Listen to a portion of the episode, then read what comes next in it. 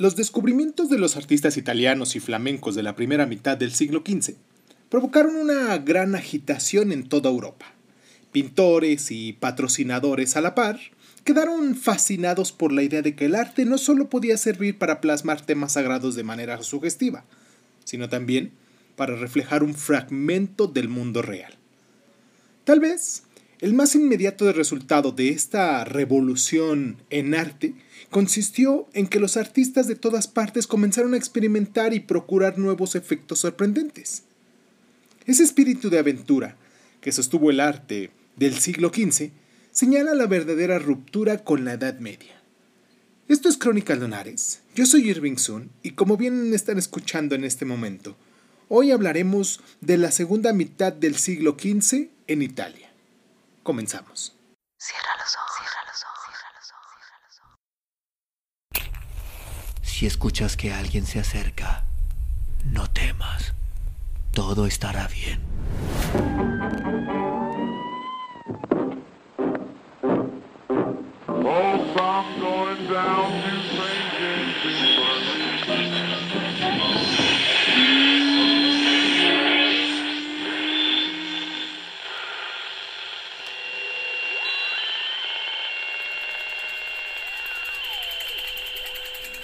Estás escuchando, Crónica, Crónica, Crónica el lugar, el lugar donde, donde entra tus oídos. Bienvenido. Existe una consecuencia de esta ruptura que debemos considerar ante todo. Hasta alrededor del año 1400, el arte, en diferentes partes de Europa, se había desarrollado siguiendo las líneas análogas. Recordemos que el estilo de pintores y escultores góticos de aquella época es conocido con el nombre del estilo internacional, porque las miras de los maestros predominantes en Francia, Alemania y Borgoña eran en conjunto muy parecidas. Claro está que existieron diferencias nacionales a lo largo de todo el medievo. Por ejemplo, en Francia e Italia del siglo XIII, pero no fueron en conjunto muy relevantes y no se limitan al terreno del arte, sino también al del saber e incluso al de la política. Todos los hombres cultos de la Edad Media hablaban y escribían latín, que les daba lo mismo enseñar en la Universidad de París que en las de Padua o de Oxford. Los nobles de aquella época participaban de los ideales de la caballería. Su lealtad a su ley o a sus caudillos feudales no implicaba que se considerasen los campeones de un pueblo o nación en particular. Todo esto cambió gradualmente hacia finales del medievo, cuando las ciudades, con sus burgueses y comerciantes, se fueron haciendo más importantes que los castillos de los varones. Los mercaderes hablaban la lengua nativa y aunaban contra cualquier competidor intruso o extranjero. Cada ciudad estaba orgullosa y celosa de su propia posición y sus privilegios comerciales e industriales. En el medievo, un buen maestro podía viajar de un lugar de construcción a otro o ser recomendado por un monasterio a otro, no causándole ninguna preocupación tener que confesar su nacionalidad. Pero cuando las ciudades ganaron protagonismo, los artistas, como los artesanos y todos los trabajadores, se organizaron en gremios que, en muchos aspectos, eran semejantes a nuestros actuales sindicatos. Misión suya era vigilar sobre los privilegios y derechos de sus miembros y asegurar un buen mercado para sus producciones. Para ser admitido en un gremio, el artista tenía que probar que era capaz de un cierto grado de competencia. Es decir, que era, en realidad, un maestro en su arte. Entonces, se le permitía abrir un taller, emplear aprendices y aceptar encargos de retablos, retratos, cofres pintados, banderas, estandartes o cualquier otra obra de arte semejante. Los gremios y corporaciones eran por lo general organizaciones ricas que poseían voz y voto en el gobierno de la ciudad y que no solo contribuían a que ésta prosperase, sino que también se esforzaban en embellecerla.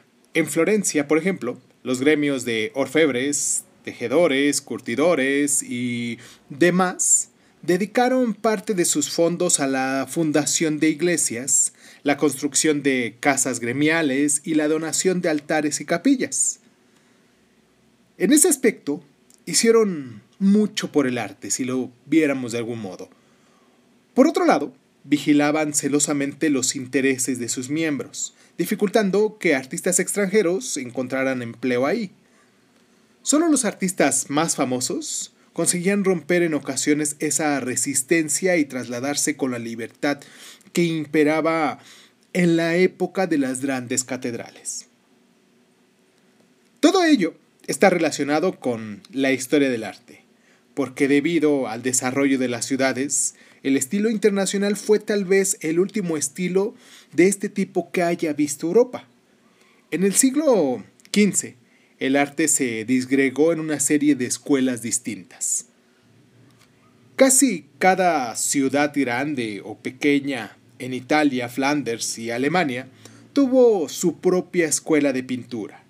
Escuela es una dominación un tanto equívoca. Por entonces, no existían escuelas de arte en la que jóvenes estudiantes siguieran cursos. Si un muchacho decidía que quería ser pintor, su padre le colocaba de aprendiz desde muy corta edad en casa de uno de los principales maestros de la ciudad.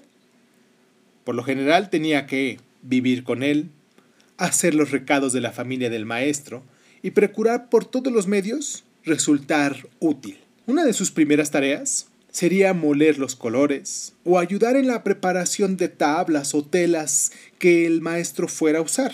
Gradualmente, obtendría de él algún trabajo menor como la pintura de una enseña. Más tarde, cuando el maestro estuviera atareado, le permitiría al alumno que le ayudase en la terminación de algunos pormenores de sus obras mayores. Por ejemplo, pintar un fondo, concluir los vestidos de las personas de una escena. Si mostraba talento y sabía imitar la perfección del estilo de su maestro, el joven recibiría poco a poco tareas más importantes que realizar bajo su supervisión. Estas eran, pues, las escuelas de pintura del siglo XV. Fueron escuelas excelentes y muchos pintores de hoy desearían haber recibido una institución semejante. El modo de transmitir los maestros de una ciudad su habilidad y experiencia a una generación joven explica también por qué las escuelas de pintura desarrollaron mm, en esas ciudades una individualidad propia tan manifiesta. Puede reconocerse si un cuadro del siglo XV procede de Florencia o Siena, de Dijon o Brujas, de Colonia o Viena. Ahora mismo vamos a hacer nuestra primera pausa para recordarles nuestras diferentes redes sociales de aquí de Crónica Lunares de Sun. Así de ese modo, con ese nombre, Crónica Lunares de Sun, nos pueden encontrar en Facebook.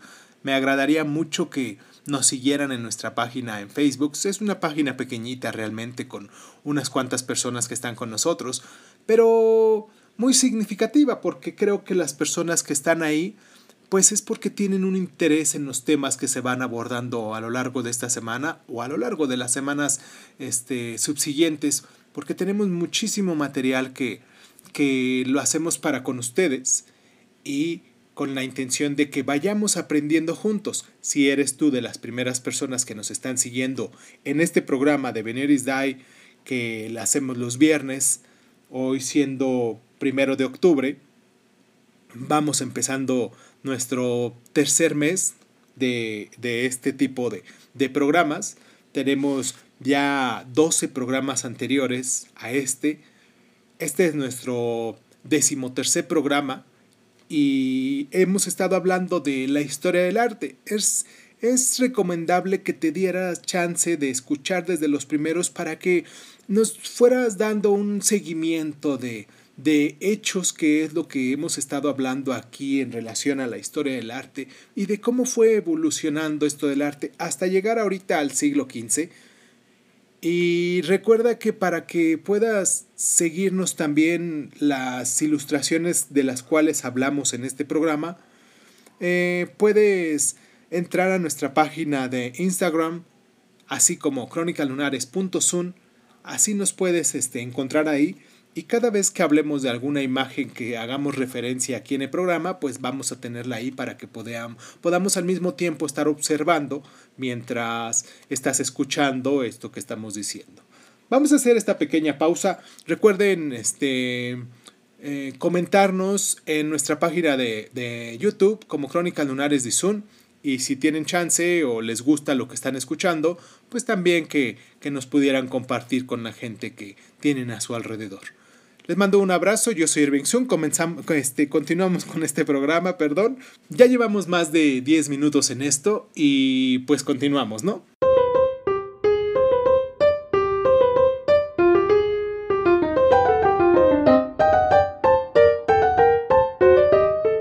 Con el propósito de tener un punto de mira ventajoso, desde el que poder dominar esta variedad inmensa de maestros, escuelas y experiencias, será mejor que nos volvamos hacia Florencia, donde comenzó la gran revolución artística. Es fascinante observar cómo la segunda generación, la que siguió a Brunelleschi, Donatello y Masaccio, trató de explicar los descubrimientos de estos a todas las tareas que hubieran que realizar. No siempre fue fácil. Los principales encargos que les hicieron, después de todo, permanecieron inalterables desde el comienzo del periodo, y a veces los nuevos y revolucionarios métodos parecían chocar con los encargos tradicionales. Considérese el caso de la arquitectura. La idea de Brunelleschi había sido introducir formas de edificios clásicos, columnas, tímpanos y cornisas copiadas por él de las ruinas romanas.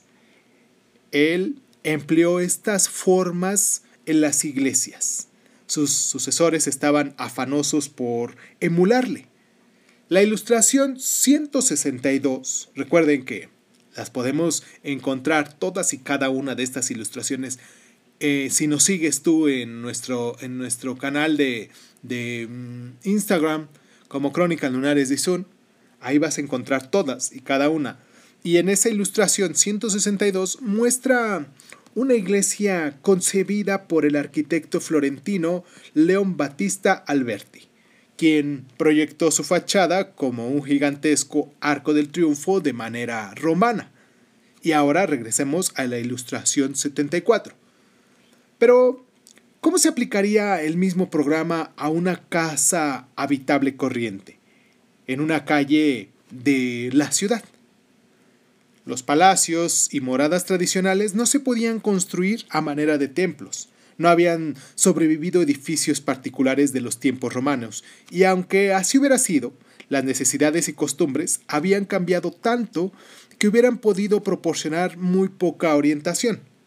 El problema pues, era hallar un compromiso, una conciliación entre la casa tradicional con paredes y ventanas y la forma clásica que Brunelleschi había enseñado a usar a los arquitectos.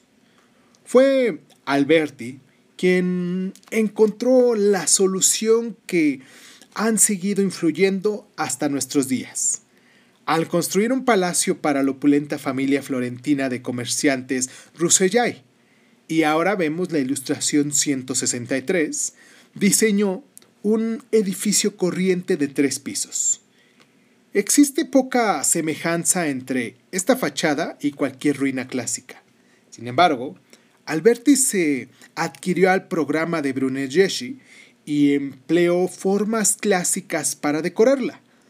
En lugar de construir columnas y o semicolumnas, cubrió la casa con una red de pilastras y entablamientos que sugieren un orden clásico, sin variar la estructura del edificio. Es fácil ver dónde aprendió Alberti este principio. Recordemos el Coliseo romano y veamos la ilustración 73, en el cual se aplicaron varios órdenes griegos a los diversos pisos. Aquí el piso inferior es una adaptación de orden dórico habiendo asimismo arcos entre los pilares. Pero aunque de este modo Alberti había logrado dar un nuevo aspecto al viejo palacio transformando las formas romanas, No por ello rompió del todo con las tradiciones góticas. Basta con comparar las ventanas de este palacio con las de la fachada de Notre Dame de París y veamos la ilustración 125 para descubrir una sorprendente similitud. Alberti no hizo más que traducir un nuevo gótico a unas formas clásicas, suavizando el bárbaro, arco apuntado, y aplicando los elementos del orden clásico en un contexto tradicional. Este logro de Alberti es característico. Los pintores y escultores florentinos del siglo XV también se hallaron con frecuencia en situaciones en que tuvieron que adaptar un nuevo proyecto a la tradición antigua. La mezcla entre lo nuevo y lo viejo, entre tradiciones góticas y formas modernas, es característica de muchos de los maestros de mediados de este siglo.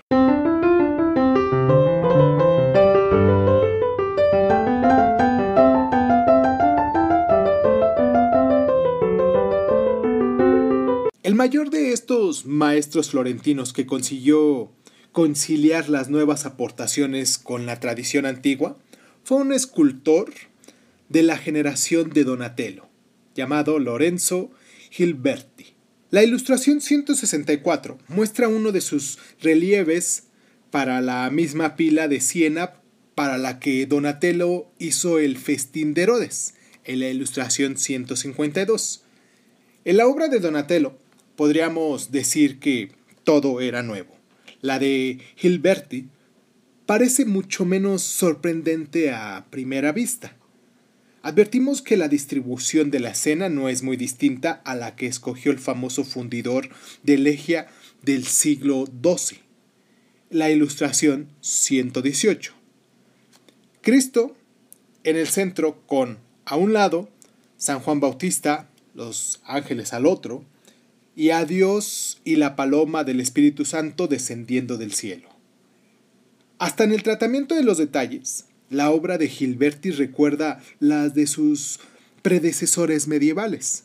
El amoroso cuidado con que distribuye los pliegues de los trajes puede recordarnos una obra como la de la Virgen del Orfebre del siglo XIV de la Ilustración 139. Y sin embargo, el relieve de Gilberti es tan vigoroso y convincente como el de su compañero Donatello. También él había aprendido a caracterizar cada figura y hacernos comprender la parte que desempeña el conjunto. La belleza y humildad de Cristo, el Cordero de Dios, la solemne y enérgica actitud de San Juan, el enflaquecido profeta del desierto, y el celestial acompañamiento de los ángeles que contemplan silenciosos entre sí, alegres y maravillados, mientras que la nueva modalidad dramática de Donatello, al representar la escena sagrada, subvierte la nítida distribución que había sido orgullo de otra época. Gilberti procura mantenerse contenido y lúcido. No nos proporciona una idea del espacio real como se propuso Donatello. Prefiere ofrecernos tan solo una ilusión a la profundidad, dejando que las figuras principales se estanquen claramente contra un fondo neutro. Del mismo modo que Gilberti permaneció fiel a algunas ideas del arte gótico sin rechazar el empleo de los nuevos descubrimientos de su siglo, el pintor Fra Angélico, hermano Angélico, nacido en Fiesole, junto a Florencia, aplicó los nuevos métodos de Masaccio principalmente con objeto de expresar las ideas tradicionales del arte religioso. Para Angélico era un fraile dominico. Los frescos que pintó en su monasterio florentino de San Marcos alrededor del año 1440 se cuenta entre las más hermosas de sus pinturas. Pintó una cena sacra en cada una de sus celdas y al final de cada corredor y cuando se pasea de una a otra en la inquietud del viejo edificio, se experimenta algo del espíritu con que fueron concebidas. La ilustración 165 muestra un cuadro de la Anunciación que realizó en una de las celdas. Observamos al momento que el arte de la perspectiva no ofrecía dificultades para él. El claustro donde está arrodillada la Virgen está representado de manera tan convincente como la bóveda del famoso fresco de Masaccio. Y ahora veamos la ilustración 149. Sin embargo, se ve claramente que el principal propósito de Fra Angélico no era horadar la pared, al igual que Simón Martini en el siglo XIV, veamos la ilustración 141, solo se propuso representar la escena religiosa donde toda su belleza y simplicidad apenas hay movimiento o sugestión de sólidos cuerpos reales en la pintura de Fray Angélico. Pero me parece mucho más emotiva por su humildad la de un gran artista que deliberadamente renuncia a cualquier demostración de modernidad a pesar de su profunda inteligencia respecto a los problemas que Brunelleschi y Masaccio introdujeron en el arte.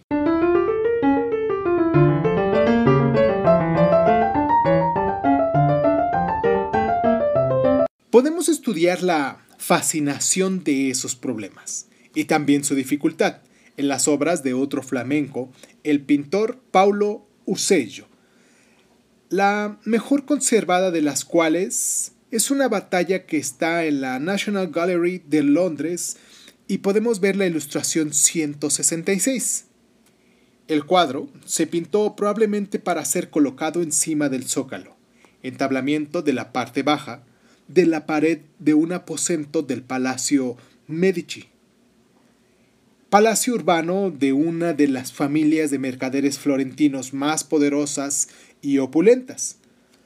Representa un episodio de la historia de Florencia del que aún se hablaba mucho cuando se realizó la obra, la batalla de San Romano, en el año 1432, cuando las tropas florentinas batieron a sus rivales en uno de los muchos enfrentamientos que tuvieron lugar entre fracciones italianas. A primera vista, el cuadro puede parecer bastante medieval. Estos caballeros con sus armaduras y sus largas y pesadas lanzas, cabalgando como en un torneo, pueden recordarnos una novela medieval de caballería. No ha de sorprendernos. Al pronto, como muy moderno el modo de estar pintada la escena. Tanto los hombres como los caballos parecen un poco de madera, como si fueran juguetes. En su conjunto, el vistoso cuadro parece hallarse muy lejos de la realidad de la guerra, pero si nos preguntamos por qué esos caballeros parecen como de tío vivo y la totalidad de la escena casi como una función de títeres, haremos un curioso descubrimiento. Sucede así, precisamente, porque el pintor estaba tan fascinado por las nuevas posibilidades de su arte que hizo cuanto pudo porque sus figuras se recortasen en el espacio como si hubieran sido talladas más que pintadas. Se decía de Eusello que el descubrimiento de la perspectiva le impresionó tanto que pasó días y días con sus noches dibujando objetos escorzados y planteándose a sí mismo nuevos problemas. Sus compañeros solían decir que estaba tan absorbido por esos estudios que apenas levantaba la cabeza cuando su mujer le avisaba de que la comida estaba servida, exclamando ¡Qué cosa tan bella es la perspectiva! En el cuadro podemos ver algo de ese arrobamiento. Evidentemente Eusebio se tomó mucho trabajo para producir las diversas piezas de armaduras esparcidas por el suelo en el correcto escorzo. Pero sin duda, de lo que estaba más orgulloso era del guerrero caído, cuya escorzada representación debió de ser muy difícil. Y ahora veamos la ilustración 167. ¿No se había pintado una figura semejante antes? Y aunque pareciese más bien pequeña en proporción con las otras, podemos imaginar la sorpresa que causaría. En todo el cuadro podemos hallar testimonios de interés, de que se tomó Usello por la perspectiva, así como la fascinación que ésta ejerció en sus espíritus, hasta las lanzas quebradas que yacen en tierra están situadas de modo que apunten hacia su común punto de fuga. Esta matemáticamente precisa colocación es el cierto modo responsable del aspecto artificial del escenario en el que se desarrolla la batalla. Si retrocedemos a esta fastuosidad caballeresca, a los caballeros del cuadro de Van Eyck en la ilustración 157 y en las miniaturas de, los de Limburgo en la ilustración 144, que hemos comparado con él, advertiremos más claramente lo que Usello debía a la tradición gótica y cómo transformó esa herencia. Van Eyck, en el norte, modificó las formas del estilo internacional, aumentando los pormenores mediante la observación y tratando de copiar minuciosamente las superficies de las cosas. Usello eligió más bien el criterio opuesto. Por medio de su amado arte de perspectiva, trató de construir un escenario verosímil, sobre el que las figuras apareciesen sólidas y reales. Sólidas, indudablemente, lo parecen, pero en el efecto que producen nos recuerda un poco el de las fotografías estereoscópicas que se observan a través de dos lentes. Usello no había aprendido aún a dominar los efectos de la luz, la sombra y el aire para suavizar los duros perfiles de una reproducción estricta en perspectiva. Pero si nos situamos frente al cuadro, tal como se expone en la National Gallery, no notamos nada anormal en él, porque a pesar de su obsesión por la geometría aplicada, Usello era un verdadero artista.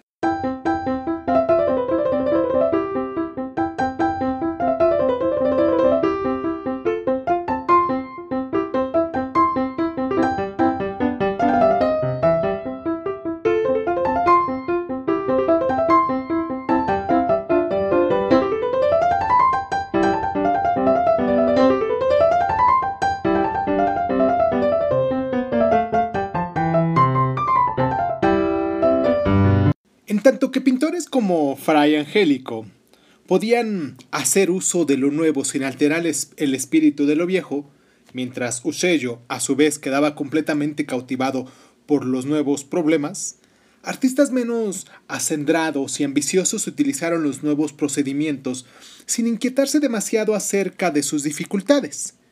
El público probablemente prefirió a los maestros que le ofrecían lo mejor de los dos mundos. Así, el encargo de pintar las paredes de la capilla privada del Palacio de Medicis recayó en Venozio Gozzoli, discípulo de Fray Angélico, pero por supuesto hombre de muy distinto criterio artístico. Gozzoli cubrió los muros de la capilla con una representación de la cabalgata de los Reyes Magos, haciéndolo viajar con un atuendo muy regio a través de un hermoso paisaje. Veamos la ilustración 168. El episodio bíblico les brindó la ocasión para exhibir ricos primores y suntuosos ropajes, un maravilloso mundo lleno de encanto y alegría. Hemos visto que esta aflicción a representar la fastuosidad de nobles pasatiempos se desarrolló en Borgoña. Ahora veamos la ilustración 144, con cuya monarca los Medicins establecieron estrechas relaciones. Cosoli parece querer demostrar que los nuevos recursos podían servir para hacer esas alegres representaciones de la vida contemporánea más vivas y más deliciosas aún. No tenemos ninguna razón para discutírselo. La vida de esta época era en realidad tan pintoresca y estaba tan llena de colorido Debemos agradecer a esos maestros menores que hayan conservado un recuerdo de aquellas delicias en sus obras. Y quien vaya a Florencia no deberá desperdiciar la oportunidad de visitar esta pequeña capilla en la que parece quedar algo aún del sabor y el aroma de un modo más alegre de vivir.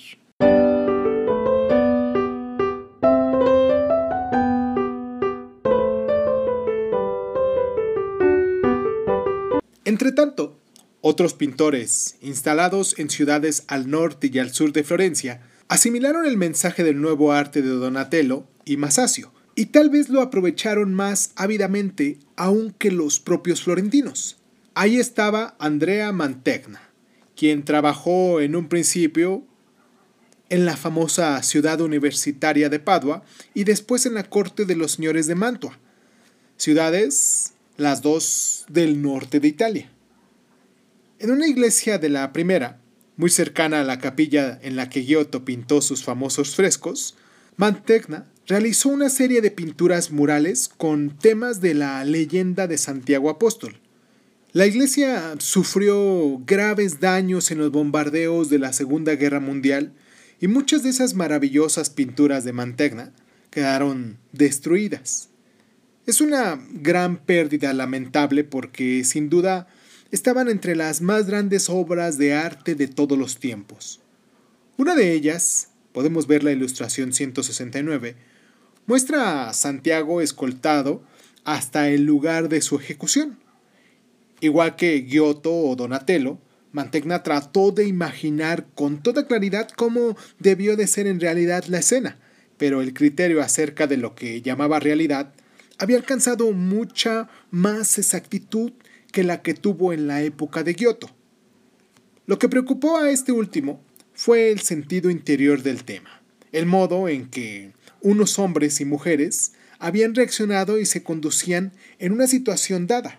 Mantegna se interesó también por las circunstancias externas. Sabía que Santiago había vivido en época de los emperadores romanos y estaba deseoso de reconstruir la escena tal como efectivamente en aquel tiempo pudo acaecer. La puerta de la ciudad por la que acababan de hacer pasar a Santiago es un arco del triunfo romano y todos los soldados de la escolta aparecen vestidos y armados como legionarios de Roma, tal como hemos visto representados en los monumentos clásicos auténticos. Este cuadro no solo nos recuerda la escultura antigua por esos pormenores de las vestiduras y la ornamentación, Toda la escena respira el espíritu del arte romano en su rigurosa simplicidad y austera grandeza. La diferencia entre los frescos florentinos de Besonjo, Gozzoli y obras de Mantegna, que fueron pintadas más o menos por los mismos años, difícilmente podría ser más acusada. En la alegre fastuosidad de Gozzoli reconocemos un retorno de los gustos al estilo gótico internacional. Mantegna, por su parte, prosigue el camino ahí donde lo había dejado Masaccio. Sus figuras son tan estatuarias e impresionantes como las de este último. Al igual que él, emplea el nuevo arte de la perspectiva con vehemencia. Pero no lo explota, como lo hizo Usello, para experimentar los efectos que podían obtenerse mediante su magia. Mantegna Emplea la perspectiva más bien para crear un escenario sobre el que las figuras parecen estar y moverse como seres sólidos y tangibles. Las distribuye como un diestro director de escena, para que reflejen la significación del momento y el curso de un episodio. Podemos ver claramente qué está ocurriendo. La procesión que escolta a Santiago se ha detenido un momento porque uno de los perseguidores se ha arrepentido y se ha postrado a los pies del santo para recibir su bendición. El santo se ha vuelto sosegadamente para bendecirle, mientras los soldados romanos se detienen y observan, uno de ellos impasiblemente, el otro levantando la mano con un ademán expresivo que parece dar a entender que también él está emocionado. El arco enmarca la escena y la separa del tumulto de las masas de espectadores que los guardias están echando hacia atrás.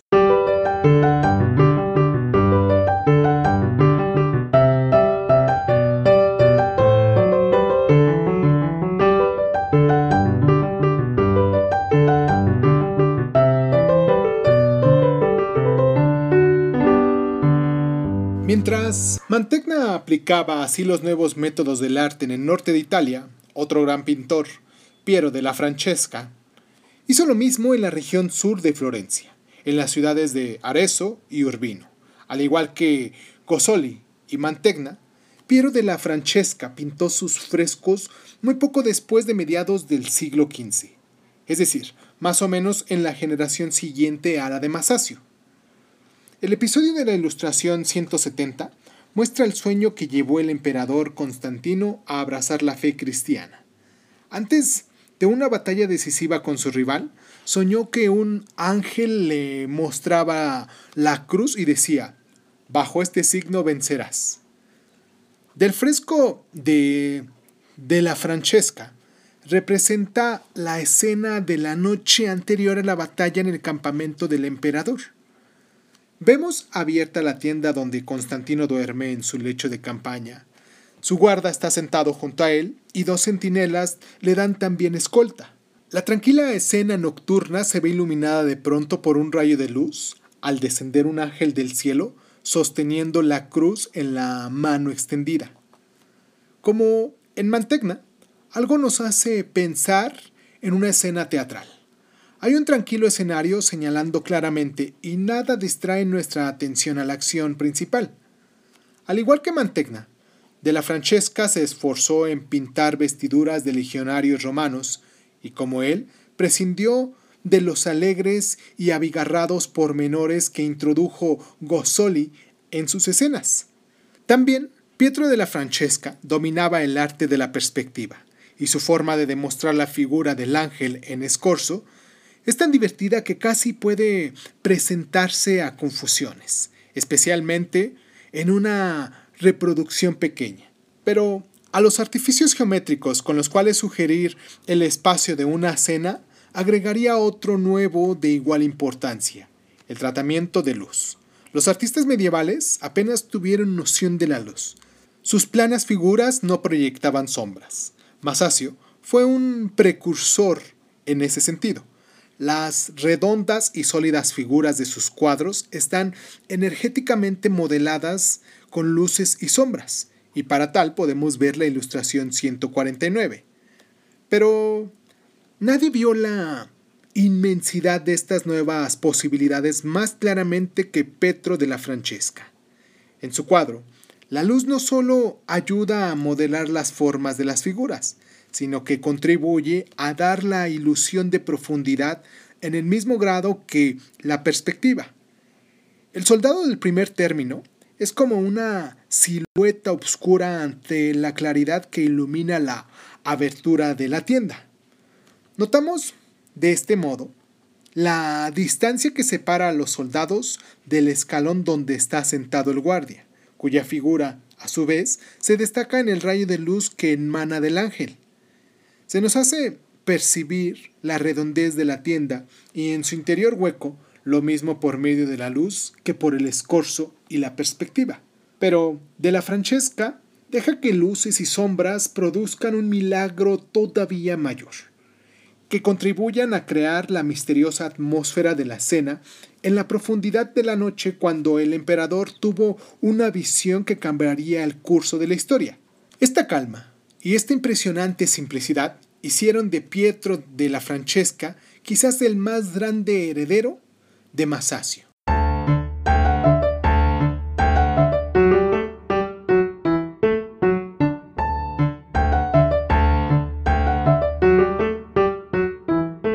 Mientras estos y otros artistas aplicaban los inventos de la gran generación de maestros florentinos, en Florencio se iban dando cuenta cada vez más de los nuevos problemas que surgían. En el primer momento del triunfo, pudieron creer que el descubrimiento de la perspectiva y el estudio de la naturaleza resolverían todas las dificultades que el arte ofrecía.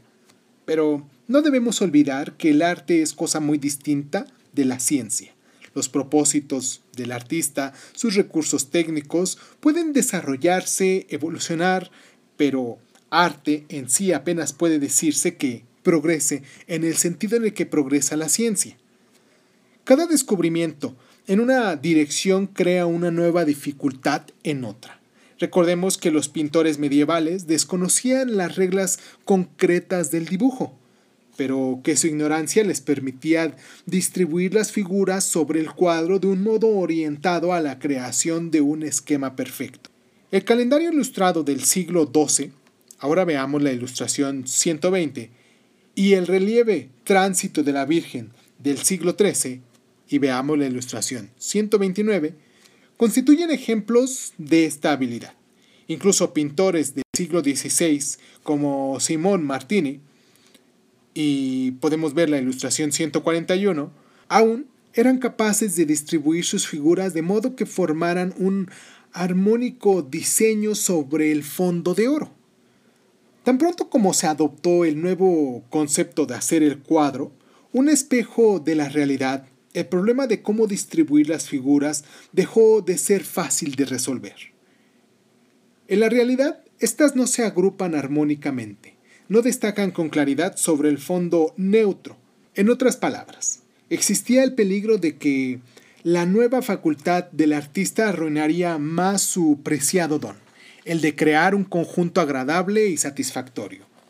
El problema se volvió particularmente serio cuando el artista se enfrentó a tareas como las de realizar grandes retablos y cosas semejantes.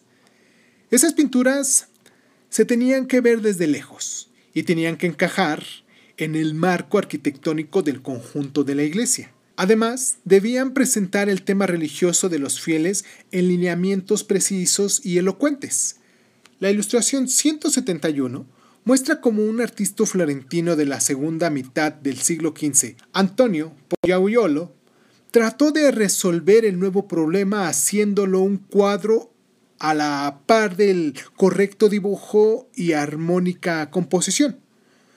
Constituye uno de los primeros intentos en esta clase para resolver el problema, no solo por medio del tacto e instintivamente, sino también mediante la aplicación de normas concretas.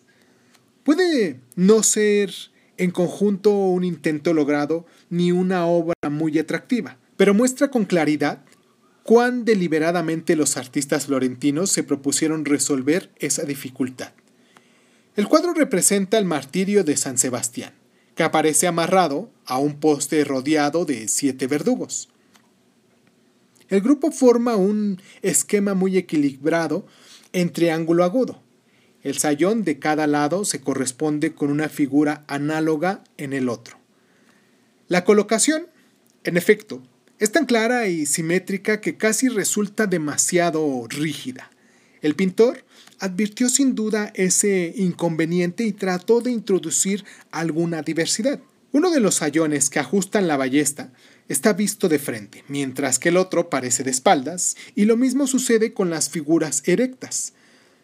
De tal sencilla manera, el pintor se propuso suavizar la rígida simetría de la composición e introducir un sentido de movimiento y contramovimiento muy semejante al de una pieza musical. En el cuadro de Pollaiolo, ese recurso aún está empleado de forma consciente y su composición parece en cierto modo un ejercicio. Podemos imaginar que empleó el mismo modelo visto desde diferentes lados para las figuras correspondientes y notamos que, orgulloso de su dominio de los músculos y movimientos, casi olvidó el verdadero asunto del cuadro. Por lo demás, Pollaiolo apenas consiguió triunfar en lo que se propuso. Es cierto que aplicó nuevo arte de la perspectiva a la, a la, maravillosa representación del paisaje toscano del fondo, pero el tema principal y ese fondo no ligan realmente entre sí. No existe continuidad entre la colina del primer plano donde se realiza el martirio y el escenario de la lejanía. Casi sorprendente que Pollaiolo no permitiera situar su composición contra algo semejante a un fondo dorado o neutro, pero advertimos que este recurso le estaba vedado. Figuras tan vigorosas y llenas de vida hubieran parecido desplazadas sobre un fondo dorado. Una vez que el arte eligió el camino de rivalizar con la naturaleza, ya no podría retroceder. El cuadro de Pollaiuolo pone en evidencia la índole del problema que los artistas del siglo XV debieron de plantearse en sus estudios. El artista italiano culminó en la generación siguiente, una vez encontrada la solución.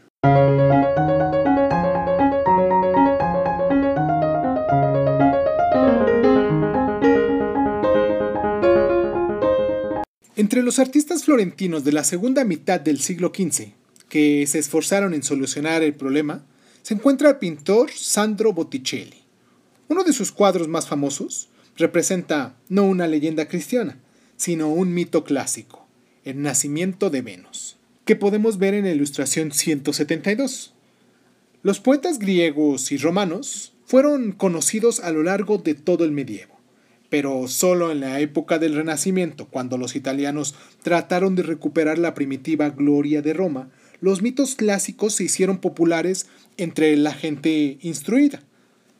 Para esas personas, la mitología de los tan admirados griegos y latinos era algo más que un alegre y delicioso cuento de hadas.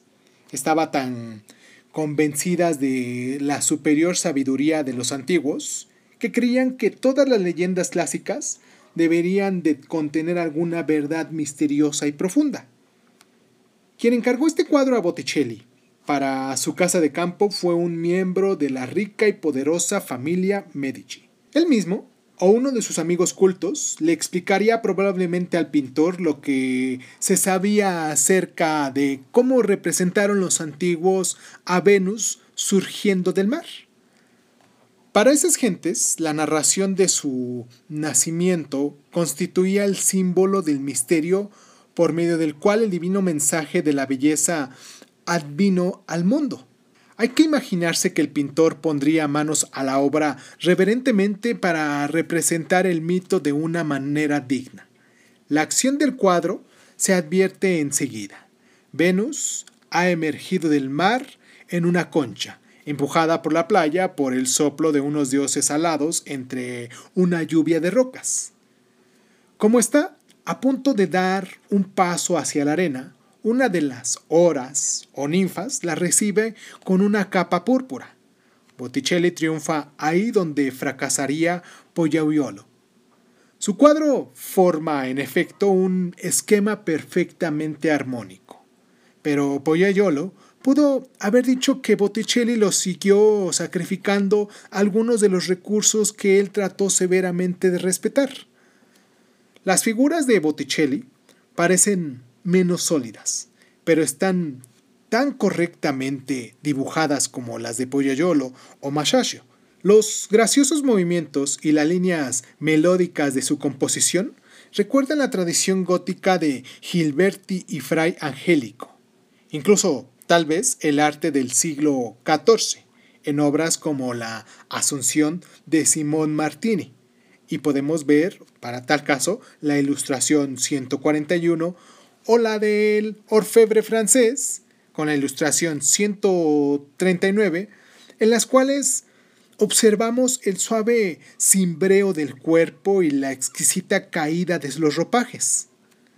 La Venus de Botticelli es tan bella que pasamos por alto el tamaño antinatural de su cuerpo, la pronunciada caída de sus hombros, o, o, el extraño modo en el que cuelga del torso el brazo izquierdo. Más bien diríamos que esas libertades que Botticelli se tomó con la naturaleza, con objeto de conseguir una silueta graciosa, realzan la belleza y la armonía del dibujo, ya que hacen más intensa la impresión de un ser infinitamente tierno y delicado conducido a nuestras playas como un don del cielo.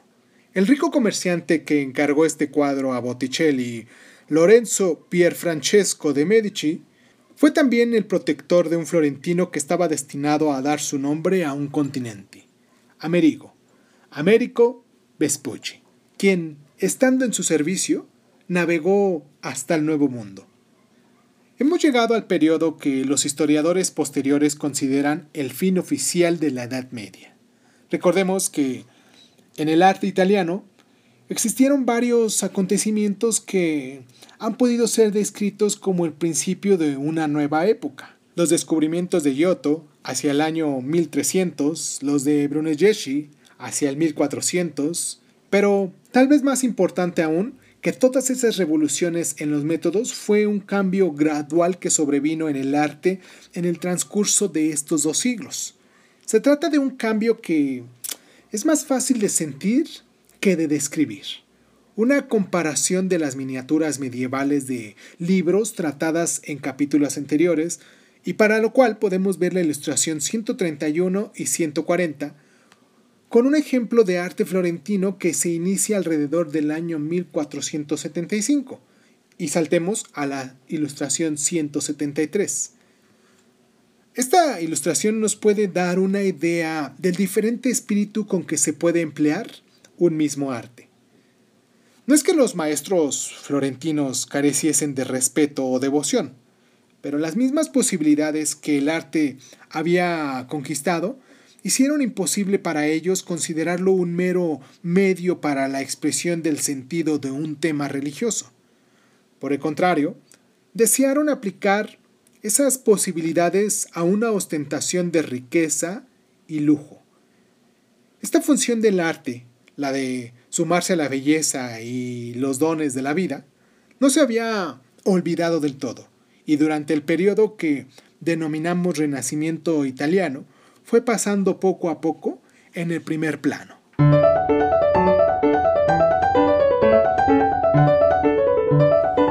Que hayan disfrutado el programa, el largo programa del día de hoy. Espero que se la estén pasando muy bien, hoy siendo viernes primero de octubre vamos a empezar el mes de las dunas, el mes de mil dunas, porque como les decía en programas anteriores, este mes es uno de mis meses favoritos y lo disfruto muchísimo, tiene mucho significado para mí, tiene mucha importancia este mes de octubre y pues me siento muy contento poderlo compartir con ustedes, empezando este mes con ustedes, si ustedes nos están escuchando hoy siendo primero de octubre, y si me están escuchando unos meses después o unos días después, pues me agradaría que me pusieran aquí en los comentarios, en la plataforma donde nos estén escuchando ustedes, o que vayan directamente a, al canal de YouTube y que nos dejen ahí sus comentarios eh, con este audio o en este audio que están escuchando. Me haría muy feliz el saber que pudieran compartirlo y recuerden que la próxima semana ya nos meteremos de lleno en el siglo XV, pero en la parte norte, en la parte norte del continente europeo. Y también es muy importante. La, el tema de la próxima semana le vamos a llamar tradición e innovación. Como lo hemos estado hablando, hoy sé que fue un programa muy largo. Mucha gente pudiese decir que, ay, me, me la aventé muy, muy larga, pero eh, a veces conforme vamos hablando tanto del arte, me, me, me involucro más en el tema, voy aprendiendo muchas cosas más y me gusta estarlas comentando con ustedes sobre esto. Y pues nada, les mando un abrazo muy fuerte a la gente que nos escucha en las diferentes localidades del mundo, en esos diferentes países. Me agradaría mucho que se tomaran el tiempo para poderme poner aquí en los comentarios de dónde son. Recuerden nuestras redes sociales donde nos pueden seguir como Crónicas Lunares de Zoom en Facebook, crónicalunares.zoom, en Instagram donde pueden ver todas y cada una de las ilustraciones de las cuales hablamos aquí en el programa. Y pues un abrazo muy fuerte eh, a, la gente que está aquí cerquita de mí, que constantemente me deja sus comentarios, tú sabes a quién me estoy refiriendo y pues, pues eso sería todo. Agradezco mucho su presencia, su constancia y pues muchísimas gracias y disfruten este fin de semana. Muchísimas gracias por estar.